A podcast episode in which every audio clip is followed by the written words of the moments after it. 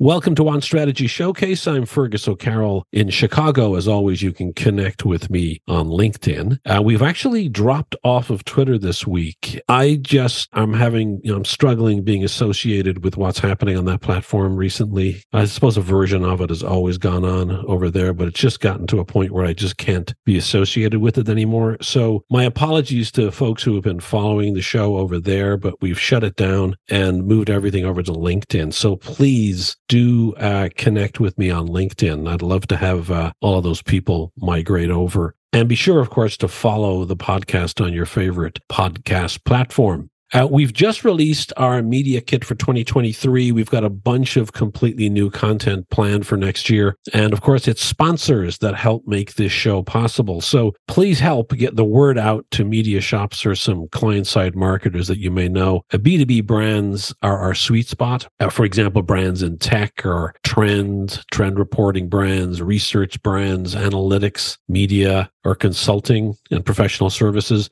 those who, in essence, sort of promote their offerings to clients or agencies are our best uh, supporters. The show is a perfect way to add, in my opinion, meaningful incremental reach to your marketing industry, uh, media, and sponsorship plan. Hell, I think we're a better play than most uh, conferences. And uh, we have the best client and agency talent on this show, and we have an amazing group of listeners. In fact, the show is now approaching a half million downloads and is doubling every six to eight months. If you're interested in seeing uh, the uh, sponsorship kit, you can download it on our website or you can reach out to us at hello at onstrategyshowcase.com. That's hello at onstrategyshowcase.com. We're really excited about the possibilities for 2023 and hope that we can rely on um, you guys to circulate the word to get more sponsors on the show. There's one thing I want to mention before we get into today's episode. It's that, uh, unfortunately, again, I made the mistake of referring to James Hurman as John Hurman.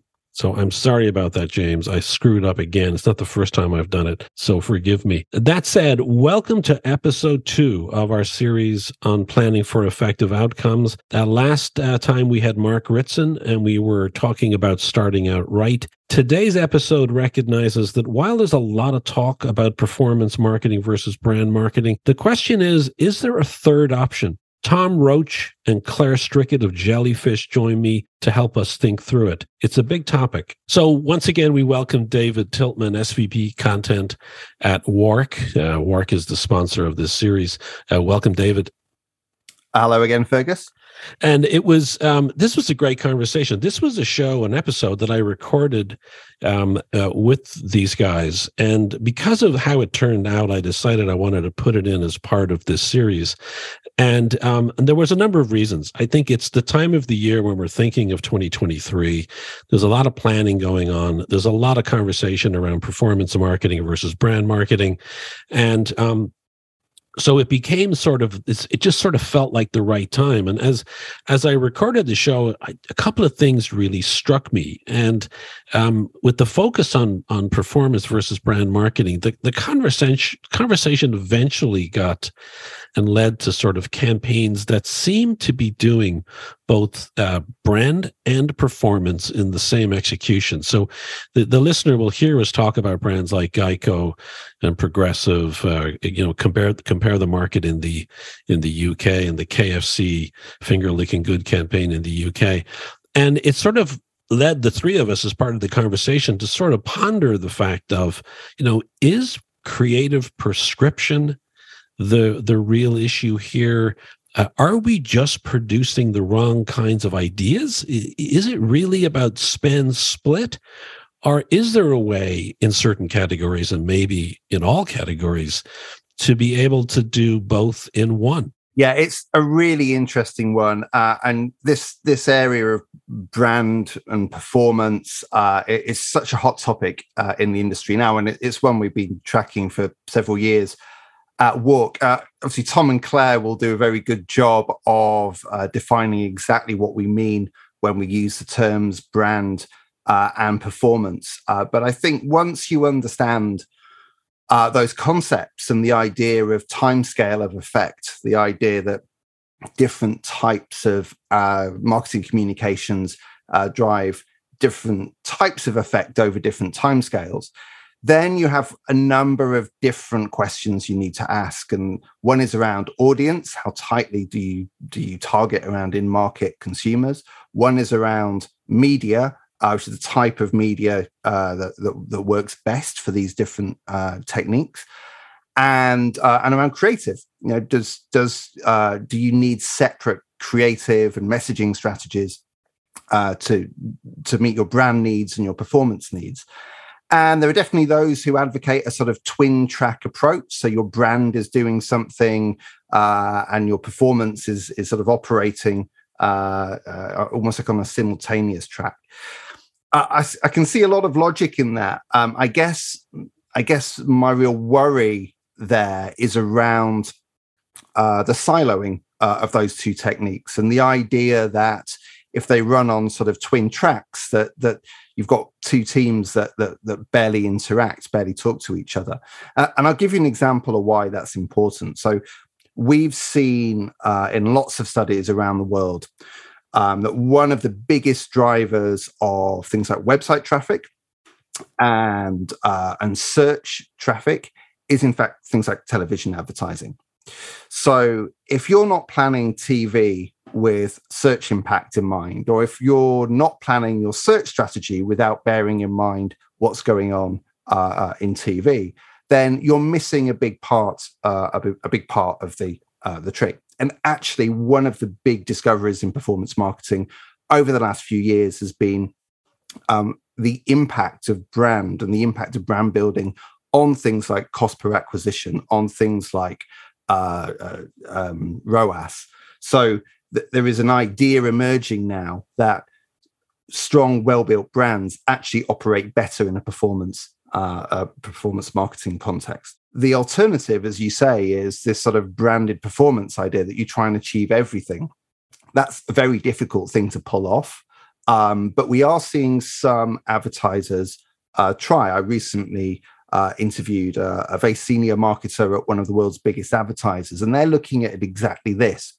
But the only way they can get to that is by doing uh, doing campaigns, or they call them platforms, ideas that are so big and so sort of rich that they're able to drive uh, a very strong sort of brand effects as they and as they accrete over time but those ideas are also able to run right down into sort of promotional activity uh, uh, as well. So the, the, whole thing joins up. But to get that, you need a very that's that's a very big idea, big promotional campaign, and and realistically, there aren't many advertisers with the scale of spend and the depth of expertise to pull that off it's it's really interesting, and I and I think I hope that this uh, this conversation, this episode, will stir a lot of conversation in the industry. I know as an industry, we need to probably study creative execution a little bit more to get a sense of of creative strategy and its isolated impact on um, on results. So um, we're excited about that. Thank you, David. Thank you, Fergus. So this is episode number two with uh, Claire Strickett and Tom Roach. Enjoy. But first, a word from our sponsor. We're delighted to have WARC as the sponsor of this special series. WARC is the authority in marketing effectiveness. They help you become more successful across strategy, media, creative, and digital commerce. WARC will give you the confidence to challenge the status quo and fuel the innovation needed to take your marketing effectiveness to the next level. With WARC, you can inspire your marketing thinking, maximize the effectiveness of your creativity, and prove your business case. Their unrivaled marketing intelligence is used by the world's leading brands, agencies, and media owners to create work that works. To learn more, go to warc.com. That's W A R C.com. And now back to the show. Just to set the stage for the conversation for the listener and for me, can you give me your definitions? Maybe we'll start with Claire. Claire, Claire can you give me your definition of performance marketing and brand marketing? this feels like a bit of a test. Well, I think the first and thing please, say, p- please push your buzzer when you're ready. yeah, it's like yeah, ten seconds. Um, I think the first point coming from like pedant's corner, a corner I occupy too often, to be honest, is um that once upon a time performance marketing and probably still in its purest sense meant a very specific kind of digital media buy where you paid by action right instead of paying by reach or frequency, like you would with the TV. You pay by click um, or purchase or whatever it is. So that's the performance element of it. Um, and so that is communications aimed at eliciting an immediate response from an audience who must necessarily be in market or they wouldn't be responding immediately. Um, I think there's been some slippage with the phrase so that it now is becoming a synonym for what might is might be called all comms that have that objective, the objective of eliciting an immediate response, whether or not it's built on that kind of media principle.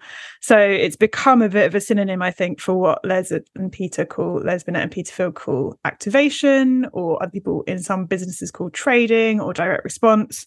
But ultimately, it's aimed at eliciting an immediate response from people who must necessarily be in market or they wouldn't be interested in buying your product.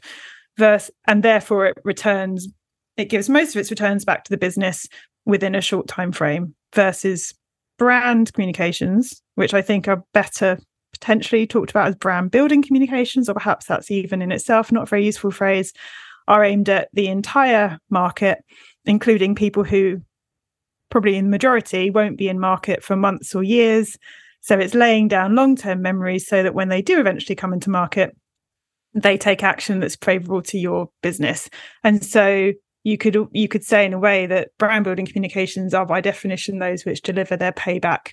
The majority of their payback after six months and performance or trading or dr are communications which deliver the majority of their payback in a very short term period. So i think it's a targeting question and a kind of delivery question and all the other distinctions about what's the best kind of creative and what's the best channel selection all emerge out of that out of that fundamental distinction, I think. Tom, what, how would you describe them?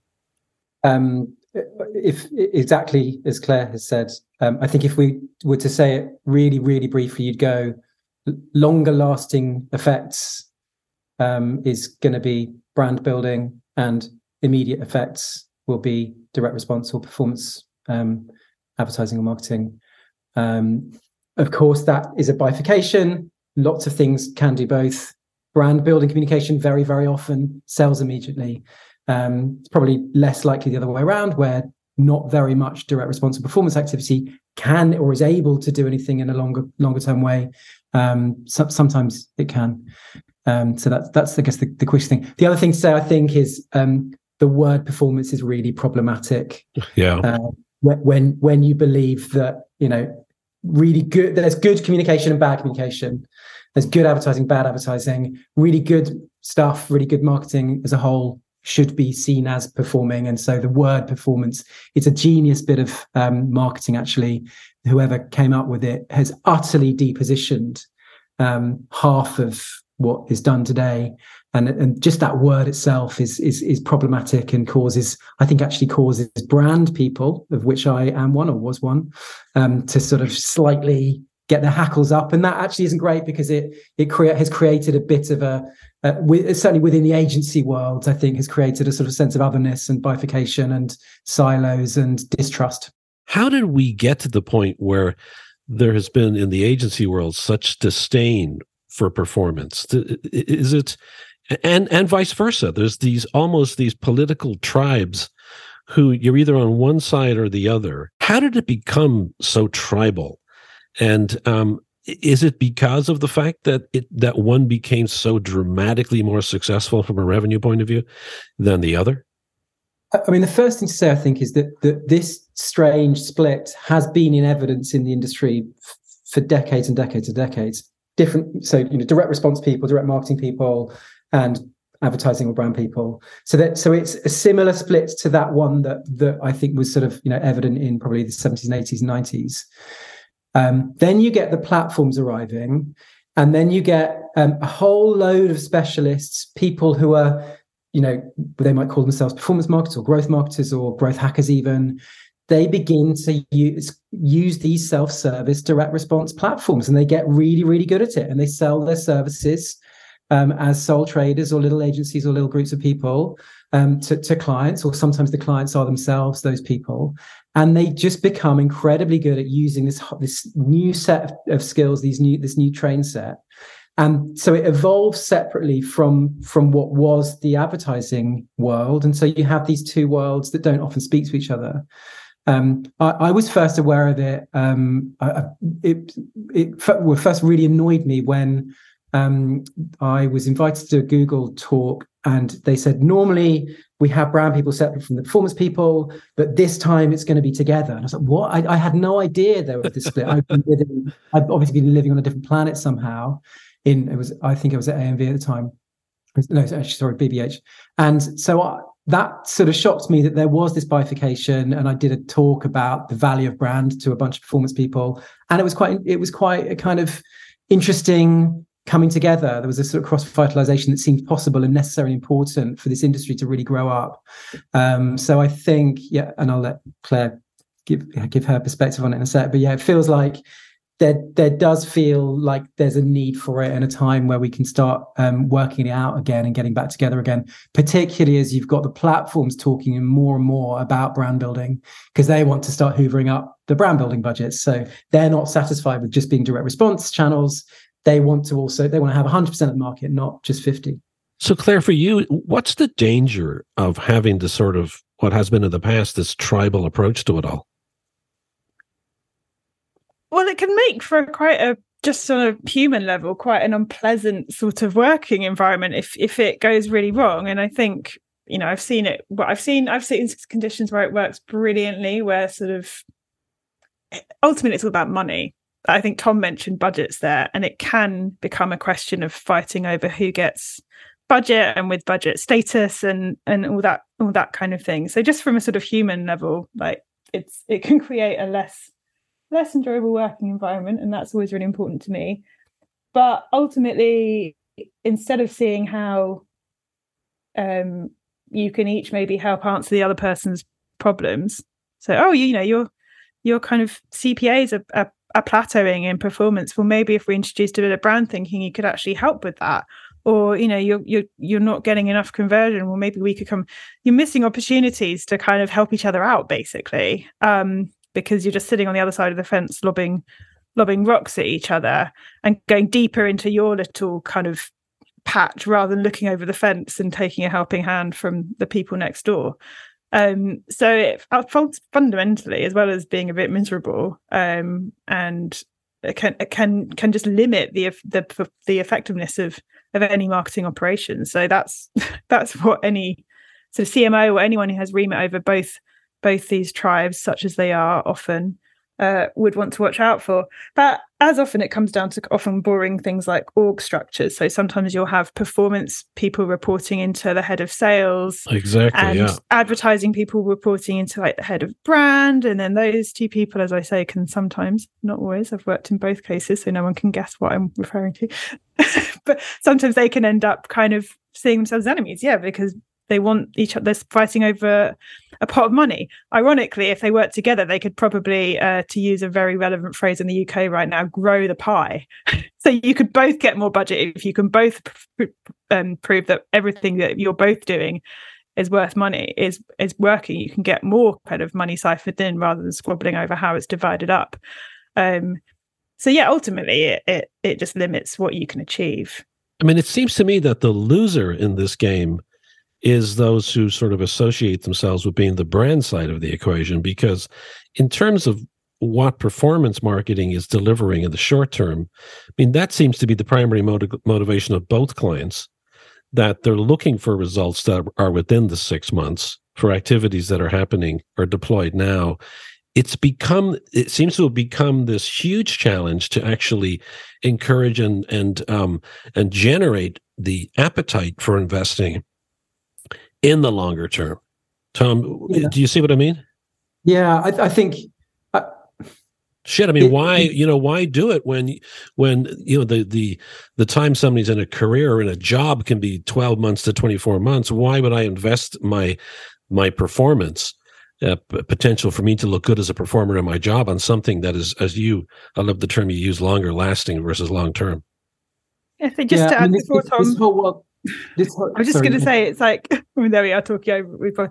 I think I was just going to add an extra framing to that, which is you know, job tenures, but also quarterly updates to the city and all that kind of thing. Like there is a huge amount of pressure, whether you're a publicly or privately owned business, to to like deliver now, right? Yes.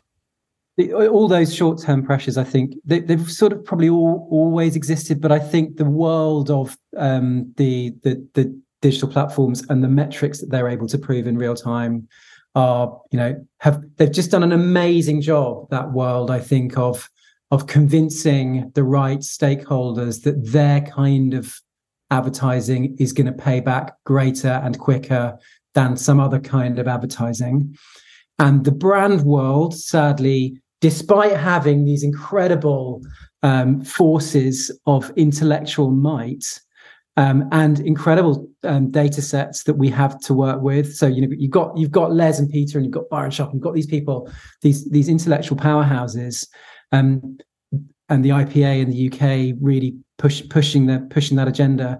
We haven't made the case as strongly as we might as simply as we might um, to to some really important people. Now, I think I think there is a, um, a, a change. You can feel that there is a world of maybe more digital data driven performance marketing types who've come up through that world. They may be working within um, slightly more data driven organizations who are now cottoning on to, and it sounds like it's happening in the States from your perspective, cottoning on to some of the great work that people like Les and Peter have done, which is which is putting the case for for um, for brand building and doing both. And so I think I think there is a, corre- a, a correction happening.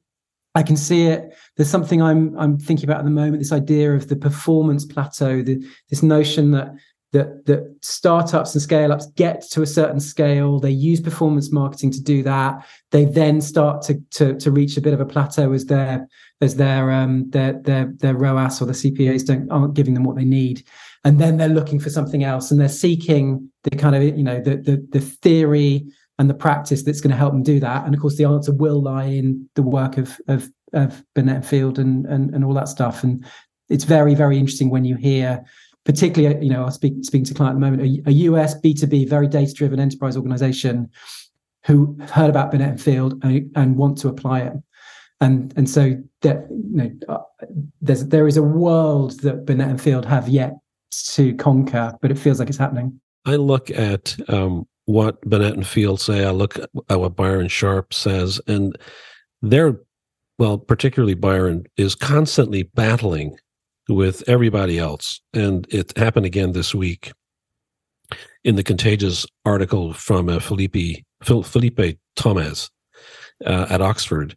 Uh, mm. There's just so there's so much, and and I, and I think it's healthy that there's debate, but it also can lead to confusion. And when we're when we're asking when when Binet and Field are asking or proposing 60-40 in budgets, it's so I mean if, if you're it, it's so difficult to get that bought into in an organization. It I mean it is the thought of that um, is extremely difficult for most brands to digest do you kind of uh, uh, do you sympathize with that? Do you have any suggestions of how that can be addressed or do we have any great examples of how it's been successful?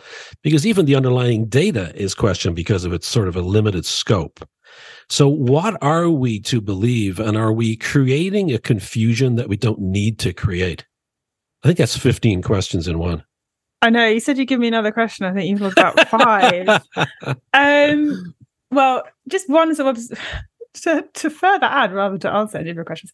I think what's what is interesting and, and inevitable with any body of work is that sort of the sort the sort of greatest hits or the, the simplest bits of it are naturally the bits that spread widest and without context. Yes. So, you know, that's that 60 40 they actually they've published a whole book that shows it's, it's actually, you know, that's that's a kind of you know opening gambit but it varies depending on it does vary depending on the age of your company so in a startup phase it's much less the 60 is much reduced I can't remember what it is off the top of my head. So, so there is a lot of subtlety and nuance, but inevitably, as with anything in life, um, everything gets distilled down to the kind of catchphrase. Um, so I think that's inevitable, but it doesn't really answer your question. But it's just interesting to watch. Gosh, how to kind of um, take that say 60 40 for the simplest version of it into an organization and and to prove um, you can start to do it incrementally. Like that is something that I've seen done. You start with say 10, 20, 30 and you and you build it up. Um, but even then you have to get your foot in the door, but it's the thin end of the wedge. You start kind of building that up and you st- and and you start to show that it's working, then you can slowly invest more and more and more of the budget. So it's you know it's just a basic principle of kind of step by step. Um, so you start start by listening to people rather than shouting at them, and then start by being helpful, and then sort of be more and more helpful until you get to where you want to be. Is is how I've I've seen it done. You know, uh, uh, John Hurman, um, a recent book called Future Demand um, great short read. Uh, he he articulates it in a really uh, interesting way. It's basically the same. Um, it's the same um, recommendation, but it's put in a language that may work better at a C-suite level or CFO level. When he talks about it in terms of uh, immediate demand or, or, existing market and and uh, and future demand, so existing demand and future demand, that seems to be getting to a place where uh, everything else can fall underneath that and there can be debate et, cetera but it's understandable it's relatable. I, I, it's hard to it's hard to deny that that's a reality. So so tom is is it an, is it partly an issue of language that we need to sort of find new ways to talk about it so that the confusion is um, less evident I think language is very, very important in this. And you only have to see, you know, that Les's work, some of the best bits of it are so simple. You know, the, the, the rule of thumb of 60 40, the couple of charts that he that have become quite famous. Those things are absolute always seem to be part of the the pack that goes to the to the C-suite to try and convince them of the importance of brand building. That they are kind of base level um, things that that seem to get used and seem to work um, so, and, and those things are very simple. The language is simple. I think we mistake um, this mythical CFO for being somebody who is um, a super intellectual. Um, then they're not necessarily. C suites are actually very simple people who who like simple language, plain language. I think th- there's often a thing in this in this industry where we have to try try and learn the language of the board and the language of finance. I'm sure that's important, but just using sim- simple stories simple language is is going to be vital. I often think with with a thing in this question of what's a brand and how do you how do you convince your cfo that that that um, brand building is is going needs to be part of this ask them you know why they chose their car why they're wearing that watch why they have that handbag. They will um, they will respond in a human way to that and understand i think emotionally and humanly what it is to build a brand, or at least it'll open up a conversation. So I don't think it's necessarily about um, you know loads of data, loads of um, very complex things. Um, it's you know uh, much as as um, many people in this world want to make it science, and I'm probably as guilty of that as anybody, um, or an academic pursuit. I think making it simple, making it practical, using common common regular language is really important. I, I, think, and back on this this subject of the this kind of academics debating, the academic the academic world is famously like bitchy. It's famously a world where people attack each other all the time, um, and I think they're just I think it's just sport. So I think I think with whether it's um, um, they're getting so much attention. Of course, it gets attention. It gets your attention on Twitter to be like that. I know that for myself. I used to be quite spiky and snarky on Twitter.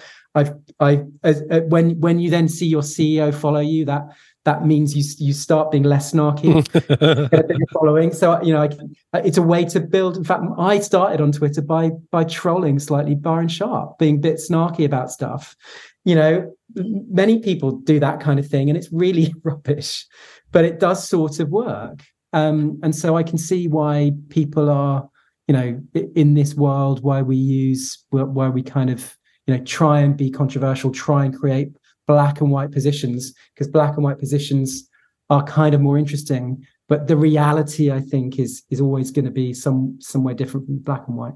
Yeah, and, and that's a that's a great point, and it gets to sort of the the the uh, the heart of the the this episode, when we when we talked the last time, we sort of talked ourselves into this uh, particular aspect of all of this, and and it, it is true that over the last um, you know with, with with work from Binet and Field and from others, there is this recognition that both need to happen. So while we've moved from this tribal one you're in one bucket or the other, there is now the the marketing sciences have brought it together now, and there is this sort of recognition that we have to do both do them on separate tracks, but they need to be happening at the same time. And we're talking about the more performance oriented versus the, the longer lasting uh, brand oriented.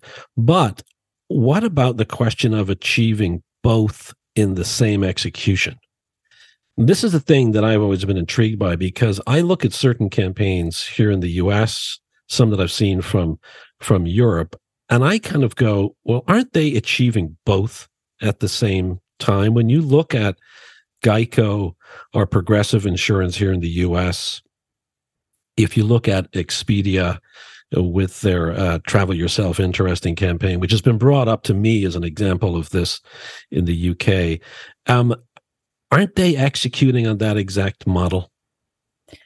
I wanted to, I mean, yes. I, first of all, I think we know that things can do both uh, and you know Les and uh, Les and uh, Les and Pete sort of acknowledge that, but they still say better do them separately. So I, I appreciate that.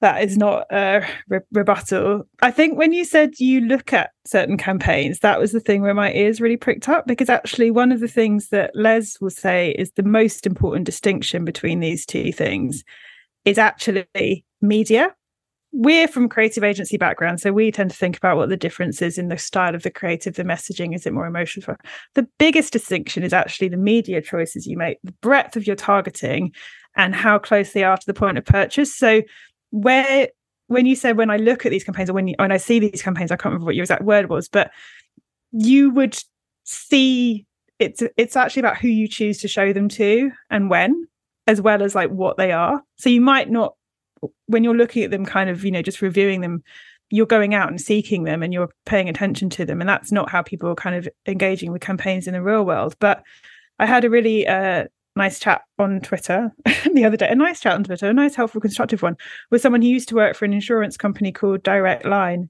uh, in the UK who've now done, changed to a different kind of approach. But they, she said that they were very interested in the kind of brand versus activation split but they would run the exact same creative. It was just different media buys. So daytime TV for driving sales activation because people have it on in the background. They don't mind stopping what they're doing to pick up the phone and make a call. And big evening primetime spots with the whole family watching uh, for the brand building work because people aren't going to stop watching their favorite show and go and place a call to probably not to make to buy some insurance but the exact same creative Interesting. So, so would you say those are kind of two tracks? Like, I think when we remind ourselves that media choices are the biggest distinction here, because the distinction is, am I targeting the whole market or in market? Yeah, it appears from their example that you certainly can do that with the same creative, but you're still talking to two different groups of people in a sense and that that can't change because there are always people who are in market and people who aren't in market and that's a distinction that will always be the case I think it's such a great point because as, as kind of creative agency or creative brand strategist types, we in fact there seem to be more of us on Twitter wanging on about this stuff, and so the, I think the conversation gets skewed to being about message, about ex- creative execution or content. And this this this point that Claire's making, and I think Les endorses it. It's the media is is the essential thing. The B two B Institute have this great new principle, which I think is, another fantastic rule of thumb, which is ninety five five which is that for anything, any given market, only five percent of your your your your of the of the audience are currently in market. So ninety five percent are out of market. So that says to me, you can be broadcasting something to everybody um, with with a broad message that you want everybody to remember eventually, and and a subset, a small subset of that audience might respond because they they need they need to to they're in the market and they're making some kind of decision right now and that that says to me do do you can do one the same in the same execution. It's the it's the targeting that will be the thing that's different. Um, it also says to me make sure i think the most important thing because more often than not you've got clients who are are in much more in that world of the short term and wanting the sale immediately and forgetting the importance of the longer ta- the longer tail. And so they're they're trying to push messages that are that really are quite specific or maybe too many messages or their messages or, or offers or discounts or whatever that are only relevant to a tiny subset. You really need to stretch that what you're saying to be as, as widely relevant to as many people for as long as possible i think. Even if you do also have some kind of call to action that's that's going to catch that 5% I, I think i think you guys are bringing up a brilliant point but it is not the way the industry is talking about it. The industry are talking about it in um, this sort of to your to, to another thing you've pointed out tom in previous writings it's this one versus the other that it has to be emotional or practical. It has to be sort of left brained and right brained it's it has to be it, it, this is this is the challenge that i think the industry has which is we're uh, uh everything that i've read prior to this conversation has been about the fact that the creative needs to be different because the audience is is out of market right now. So anything that you're saying that's about creating a shorter term response isn't even paid attention to. I don't believe that. And I think that there are examples of campaigns that that that reflect that. And to the point that Claire brings up, um, is isn't it is it therefore the fact that we are that our creative prescriptions are wrong? If we're being told to do ads that are purely emotional, and there's a debate about that idealistic structure of what a brand ad should be, uh, are we creating the problem ourselves? Is creative execution the problem that we're struggling with? Does that make sense? I, I think, yeah, I think I, there's some something something that I uh, get quite annoyed about, even though I try and maintain a friendly demeanor about it and be helpful. But it really annoys me is is the fact that I do think that again, kind of advice from Binet and Field has, has become simplified and untethered and kind of gone off and had a life of its own. This idea that kind of brand building adverts need to be well, first of all, the idea that that's an opposite to a product advert, which is not what they're saying at all. That, you know, you get to this kind of just like brand stratosphere that's just like no thoughts, just vibes um, sort of thing, which I think is a real misinterpretation of what the guys are saying. But I think, yes, does can then lead to people actually actively choosing not to include, you know, a, a product proof point or a yes. price point or something because those things are kind of grubby and, and nasty. And, and I think that is a is a is a sort of caricature of actually the advice that that's being given. So I think that doesn't help the case at all. Um, and I think yeah, there are lots of brilliant sort of brand building adverts that are actually just kind of great product demos, like Apple AirPods or um, you know, lots of others like that. I mean, it helps if you have a really sexy product like Apple, but um yeah, I think I think we've get kind of caricatured each of those things. I think ultimately the difference is what is likely to go into something's work somebody's working memory versus what are the characteristics of something that are likely to go into their long-term memory. And there are probably differences in that, but it's equally differences in the sort of attention that the person is paying to the work. Are they looking at it with interest because it's relevant to them, or are they just running past it on the way to catch a bus and it's only going into their kind of very peripheral vision? And, you know, in that case, putting the details aren't going to get noticed. But if you can have details and vibes, then you're kind of going to hit both. And I don't think we should be, I think we should continue to aim for that, as you say. I think taking pride in, in in in in kind of assuming a super polarized stance is is not helpful. I really agree with you on that. Tom? I think there's this this kind of debate. I'm I'm I I feel like we all end up as in our tiny little world dancing on pinheads around numbers of messaging. What does emotion mean? What does brand mean? I, I feel that the big big most important question and debate and bit of persuasion that has to happen is that clients need to to to work out how they're going to get their budget budgets of a scale and their split right and to to get permission to do the kind of brand building bit because that's too often not actually happening at all and too often the budgets just aren't there's not enough money being spent um, I, I, feel confident enough in the creative world and, and in creativity and in the brilliance of, of, of most kind of agency creatives to to do cool stuff, given the permission to do that. Um, and yeah, yeah, but but that's because you're at you you've been at great agencies. But for so many others out there, they're struggling with this. They're they're being told what to do, and some of it is just so counterintuitive. But the, the it's apparently evidence based. Yeah, and then not only are they being asked to do brand work, which they all love, most of them love, um, but it's they're being told how to do it, which uh, which which is great, but they're they're struggling with where to go. How do I? Uh, but I think we've unearthed something pretty major here, which is what you and Claire are saying is about the media aspects of it, because that explains why Geico works. That explains why Progressive Insurance works. Why why so many of these brands here in the U.S., particularly the insurance category, is a great example of it I think because I think there's a constant sense that people are in market and they're they're they're on air pretty much 52 weeks of the year. I mean, they're the perfect example of of, of how this plays out. Uh, but um, but they're doing multiple campaigns, creative executions based upon the same strategy. They have their sort of um, distinctive brand assets, both in terms of character characters, colors, storylines. Um, they have all the things that they're supposed to have but they're not broken up. But they are uh, performance brand marketers. They're doing it, and so it's.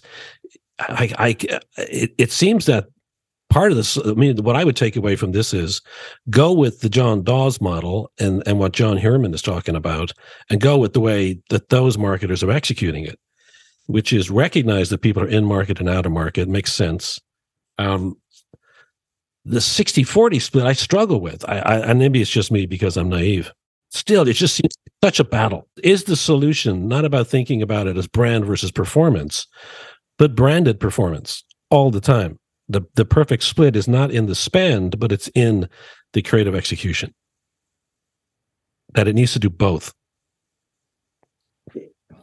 It's tricky. It depends where you where you want to see the split, whether you want to see that in a in one execution in a campaign. Les is really clear about this, and he he would much rather a world in which you you have um, the right the right tools for the right jobs. Um, I think it's definitely possible that you can do things in one. I think that we're giving we we now have a, a wider set of platforms and formats in which you can you know you in an Instagram post in, in a nice video on Instagram you you can get a really good feeling for what a brand is about very quickly really quite like it, and you're able to shop it. So I I think there are are um, developments in media that are allowing both to happen in, in, a more effective way in one, and then you you leave it up to the audience again to to sort of decide whether they're in market or not. Um, I th- I think we do need to um, caution against only ever doing everything tw- you know together um, and you know this kind of double tasking thing I think I think could could be if we only ever did that, I would worry a little bit. I think some brands probably doing it and doing it successfully. I think, and this is such an annoying answer, I know, but like different categories will operate differently. Um, brands with different budgets might need to make different decisions because they have to do what's kind of reasonable and affordable to them. Um, and yeah, I think different. I think different categories um, do operate differently, low versus high interest, all that, all that kind of thing. So I think I do think there's a problem where in situations where it may be very possible to do it and do it well, the fact that there are two teams who will not come together and be like, guys, yes. do you think we could do this together?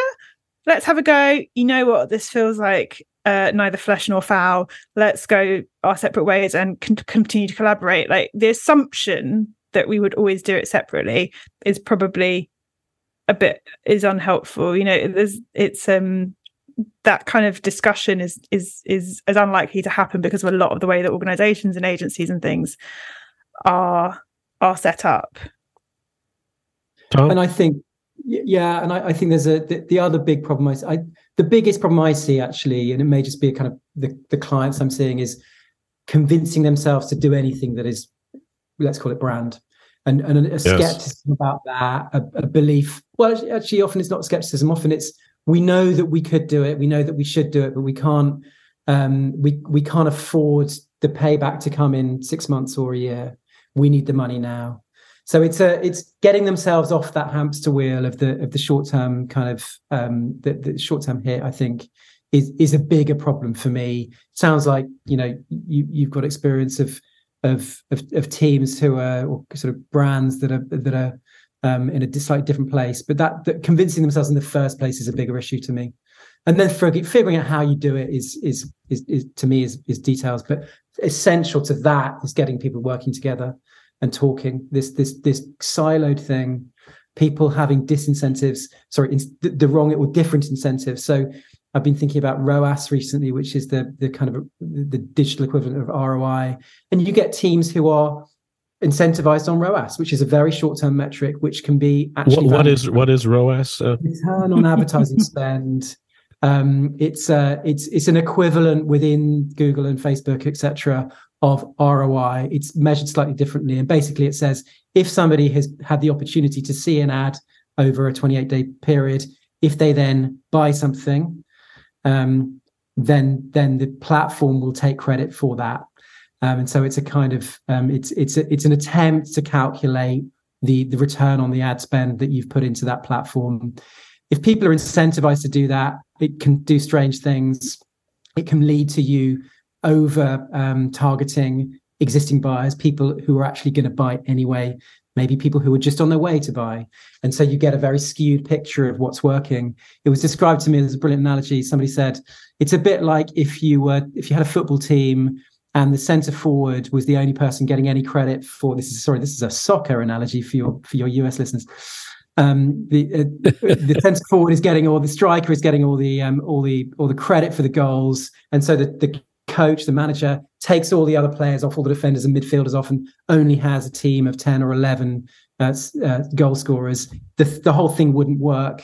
Um, so you, have got to have a blend, you've got to have a balance, and you've got to have the team working together because you can't just be rewarding the people in the final third of the of the pitch.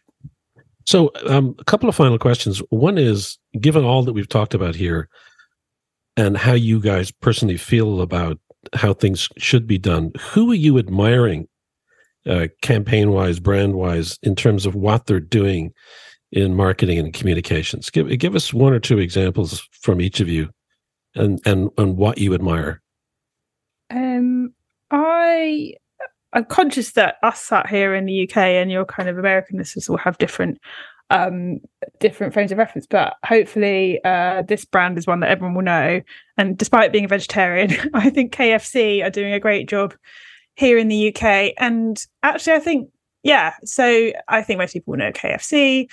Um, they they do a kind of mix of brand and activation stuff, I suppose you could say. But I think that their brand work is often very appetizing and mm. could make anybody who sees it fancy some chicken right that right now. They basically did a whole campaign that was just photos of people like eating chicken, having a lovely yeah, time. Finger looking good. Finger looking good. Exactly. Going back to the roots of the brand. So it's it's triggering all those brand cues. It's instantly recognizable. It's core product.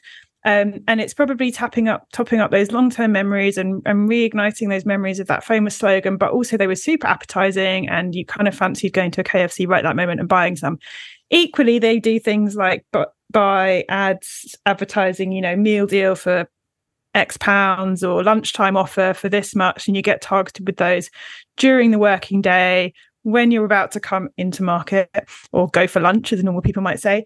And those ads are very specific and they're very value driven and offer driven. But and it's the the agency here does it as mother, and if, so props to them the art direction is gorgeous the tone of voice never never slips um it's it's all beautifully kind of crafted and so even if you're not actually going out for lunch that day or whatever like i still think it's building those so i think they kind of do both with both and i think that's sort of best practice for me yeah, we've had uh, we've had them on the show talking about exactly that. So if anybody wants to listen to an episode, we've had Mother on. Um, how about I'll come back to you for a second one in a second, uh, Claire. Uh, Tom, how about uh, a first one from for you? This is going to sound a bit samey, but I, have always um, massively admired McDonald's, particularly their UK work, but they're also very consistent globally. I worked on it for a bit, so I sort of had seen it from the inside and and and have great admiration for. Yes, they have enormous budgets, and so they're able to do everything, and they're able to do loads of different kinds of things. Um, but every single time I see um, any kind of communication from that, be it uh, you know something in social or a, um, a piece of out home or an email or a TV commercial, it feels like it's coming from that brand, regardless of where it will appear on a PowerPoint chart. Um, you know where in the funnel it's supposed to be um, targeting. Um, they they they speak like McDonald's, whether they're talking about a 99p cheeseburger um, which is designed to to kind of get get you in, you know, if you're if for a snack, or or they're doing a 60 second TV commercial about about you know we're, we're it's the return of the Mac, we're back after COVID or whatever the thing is. Um, they they put a great amount of of effort and attention into production. Everything they produce looks great. It looks quality. Um, and you know, even though they're a, a company that is incredibly kind of corporate and bureaucratic in many ways. They they have a tremendous respect for creative effectiveness. Um, they test a lot of things, but they make sure that data and an interest in effectiveness does not hinder creativity. They use data to promote creativity, and that's um, uh, to be admired. I think uh, because it's not often used to promote creativity. It's often the effect of, of using lots of data can often actually dumb dumb down creativity or, or reduce creativity. We actually did an. Uh, it's not. I sound like a broken record here, but we actually did an episode uh, with Tom Sussman and the whole McDonald's crew on, on exactly that because they've been winning awards for long term growth uh, and doing doing terrific, interesting work. And probably uh, Jenni Romaniuk loves them for their use of uh, distinctive brand assets. they're, they're, always the example I give of distinctive brand assets. They have they have easily the kind of like richest, deepest set of assets of all kinds, whether that's you know pr- product things, packaging things, lines, ideas, visual do, do, do, do, all of that. That's right. And and, and in the U.S., I mean, the, the work that Wieden and Kennedy and New York has been doing with them again, killing it over here with the uh, with sort of fresh fresh perspective on the brand. How about Claire? And how about a second one from you? Oh my goodness, a second one. Um, I think it's interesting that you were talking about insurance brands because I think, especially in the, the era of Google, it's pretty much a pure salience play when it comes to that kind of thing a lot of the time. You need to just be like, what's the website that comes to mind when I have to do this incredibly boring task of renewing my insurance? So I think the very long running uh, campaign with the meerkats in the UK, compare yeah. the meerkats. I mean, like it's literally designed to get you to sit down and Google, uh, not Google, type in compare the market versus the competitors. It's just being that one millisecond ahead in your kind of recall.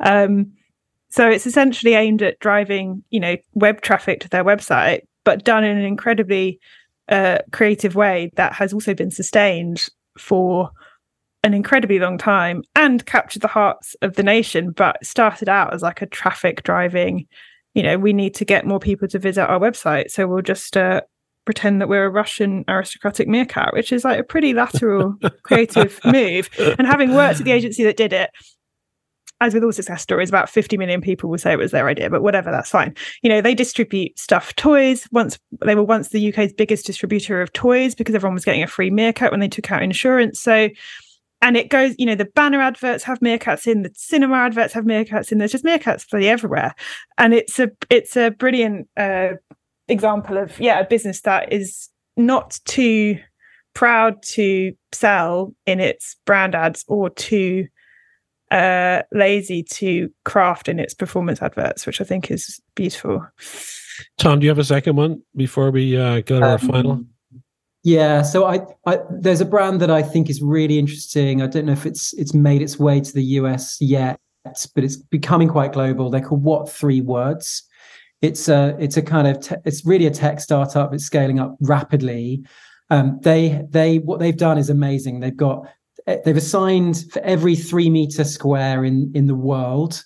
They, they their their platform assigns three random words, and those three random words can be used to to to um, you know for the emergency services to help your postman post post delivery people deliver your deliver your mail.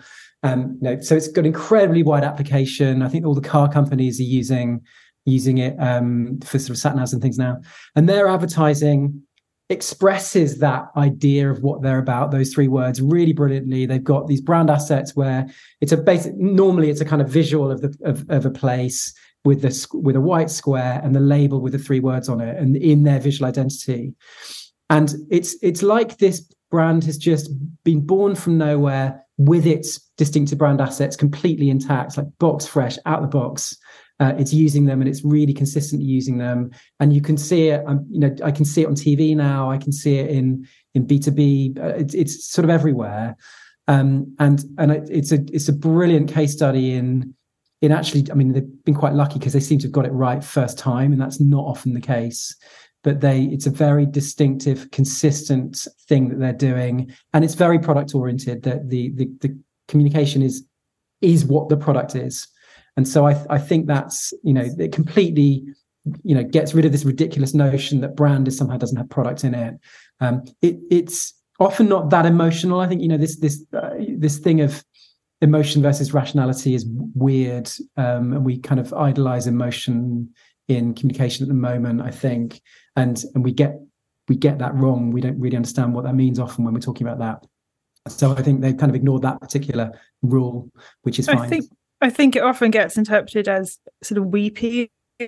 Like, I've Could you say that again, uh, Claire? You broke up. Uh, yeah, it often gets interpreted as emotional, meaning kind of like you know, I'm so emotional. But that, you know, I'd have creators be like, "Oh, is it another privatizing brief?" You know, we've got to make another ad that makes people cry. Okay, like yeah, that's definitely another sort of misperception. I think in America, brands are not afraid to be seen to be selling things, and your ads are often less I mean, I'm less exposed to them, obviously, but I don't think they're quite as sort of don't interpret emotional in quite the same weepy way. I think humor is a form of emotion, and, and American adverts are very good at can be very good at that, and uh, aren't afraid to be seen to be selling something. Uh, they're not too posh to push, as we would as we would put it here.